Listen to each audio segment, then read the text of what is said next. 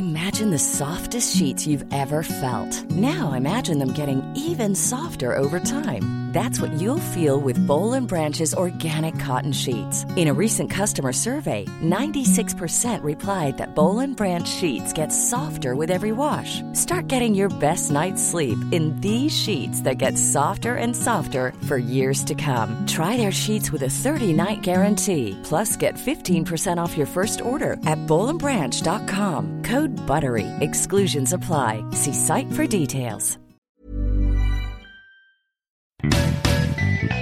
You're listening to the award winning Probably True.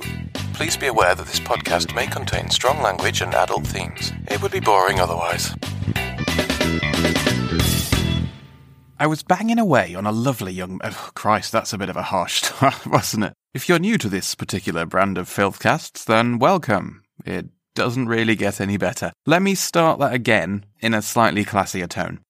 I was making sweet, sweet fuck with a young man the other day. He was young, actually. He was only 20. I'm not bragging, it's actually important to the story I'm going to tell you. Anyway, he was a bit too young for me, to be honest. Sweet, though. Very handsome. And just as self absorbed as every other 20 year old I've ever met. Half the time we were out on our one date, he was looking at his phone, checking Snapchat and Instagram stories and all those other things the kids do nowadays. To be honest, I suppose I should be grateful he didn't describe anything as lit or wig, because I'm still not 100% sure how to use those words. Christ, I'm showing my age. Anyway, we were doing the sex, which was nice. At least he put his phone down for that bit. And things were going well. We were enjoying each other's company and all the other things that go with that. And then just as things got to the final act, just as the sexy time roller coaster gets to the top of the last big hill and it starts to pick up speed on its way down, he said some words, some bad words. Possibly the worst words a mid 30s guy can hear while in bed with a 20 year old. In fact, he didn't say them, he shouted them. In that way that young people do when they're all wrapped up in the moment and haven't yet learnt that housemates are a thing and don't necessarily need a running commentary on what we're doing, although they should probably guess anyway. So he managed to ruin it for me, this gorgeous, pert, firm, sexy, and really quite bendy young man. Right at the point of no return, he yelled, Fuck me, daddy. Daddy. And yes, I'm 35, and therefore, since I was 15 when he was born, it is biologically possible that someone my age might have been his dad, but still. Daddy. Part of the problem is that I'm a very visually minded person. I did not need thoughts of his dad or mine or anyone else's dad going through my head at that exact moment in time. Daddy? I mean, really?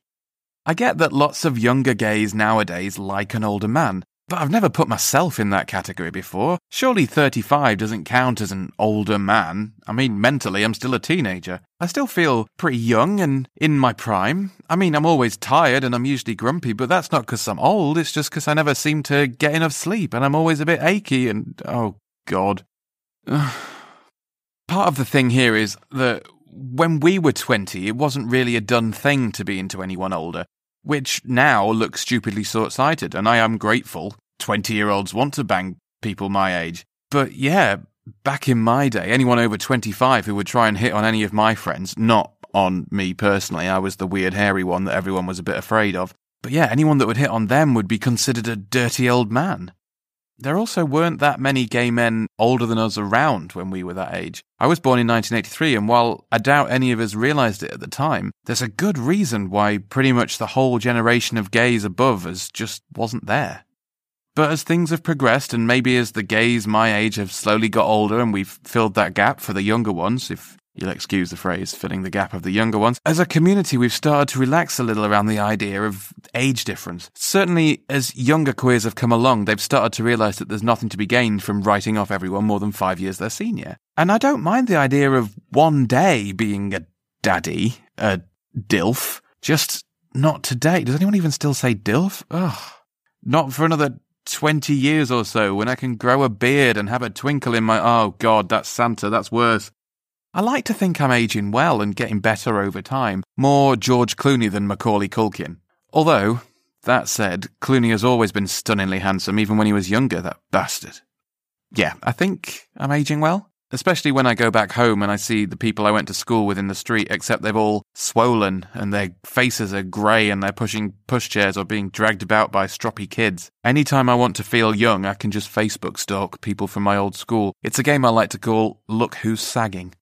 I kind of get it though. I mean, when you're young and energetic, staying healthy and fit and sexy is quite easy because you have the time and it's much easier. But then you get married, and what's the point of getting married if you still have to try to look your best all the time? Once they're officially shackled to you, you can just let yourself go and get as fat as you like. Squirt a couple of kids out while you're still physically able to smash your genitals together, and Bob's your uncle. You're stuck with each other for the rest of your lives, and the whole relationship becomes a race to see who can get fattest and die first. So, yeah, next to them, I look radiant. You'd think that living in London, all the pollution and stress and lack of sleep and huge amounts of alcohol would be murder on your skin, and maybe it is, but nothing ages you faster than being married with three kids by the time you turn 25. Not that I don't want kids one day. I think I'd make a fantastic dad. Just the, the, the proper kind, not the sexy kind. Oh, this is getting worse, Jesus. But I don't want to be a, a parent Yet, I can barely keep myself alive. I consider a calippo one of my five a day. By which I mean I eat five calippos a day. It's amazing to me to think that at my age, my parents not only owned a house, but had two kids aged 8 and 10 in a world before the internet. They couldn't just plonk us down in front of an iPad and leave us to it. Back then, we had to go and play outside, which I hated. I'd sit on the doorstep huddled in my coat and pretend to shiver, like some street urchin character in a Dickens novel in the hope that they'd notice me suffering and let me back in. This never worked, usually because the sun was shining and everyone else was in shorts and t-shirts, but still. One of the reasons I don't let boys stay over much, apart from the fact that they'll snore or twitch or talk in their sleep or want some of the bedclothes or something else that's going to keep me awake, one of the other reasons is that my skincare regime currently has seven steps before bed and five more when I wake up in the morning. I'm not ready for anyone else to see me go through all of that. And at this point, I'm worried that if I have a night where I don't complete all those steps, use all the anti aging products, and generally mum rah myself, then all of this time that I've been avoiding with age defying creams will just jump on me all at once. They'll wake up the next morning and I'll just be dust. I can't take that chance. I remember reading on a porn site somewhere the comments under a video. I love doing that. If you've never had the pleasure, I thoroughly recommend it. It's a window into the minds of some thoroughly weird people. I mean, why would you leave a comment in the first place? It's not like anyone who actually, any, never mind, never mind. There was this one comment on a video that had obviously been posted by someone who had evidently never had sex and most probably wasn't yet legally allowed to. And they said, No one fucks like a 20 year old. And I have to agree with whichever 15 year old managed to find a way around their parents' porn blocker. No one fucks like a 20 year old.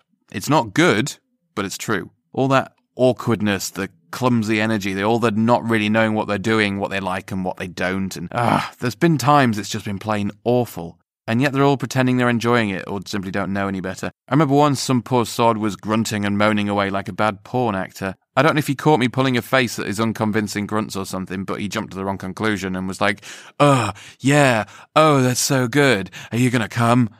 He got really stroppy because I answered, Hopefully. I mean, he asked.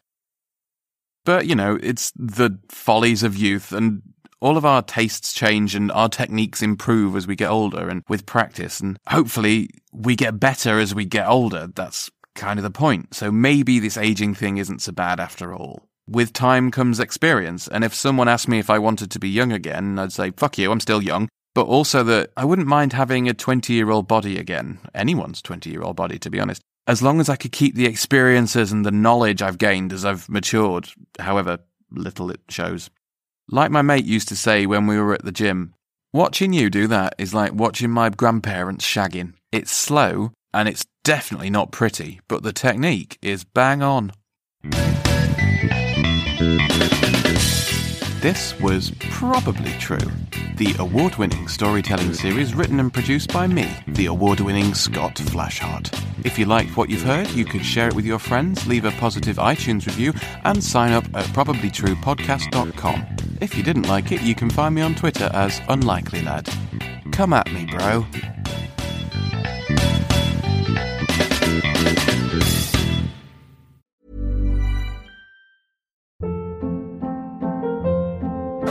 Hold up. What was that? Boring. No flavor. That was as bad as those leftovers you ate all week. Keke Palmer here, and it's time to say hello to something fresh and guilt-free. Hello Fresh. Jazz up dinner with pecan-crusted chicken or garlic butter shrimp scampi. Now that's music to my mouth. Hello Fresh. Let's get this dinner party started. Discover all the delicious possibilities at hellofresh.com.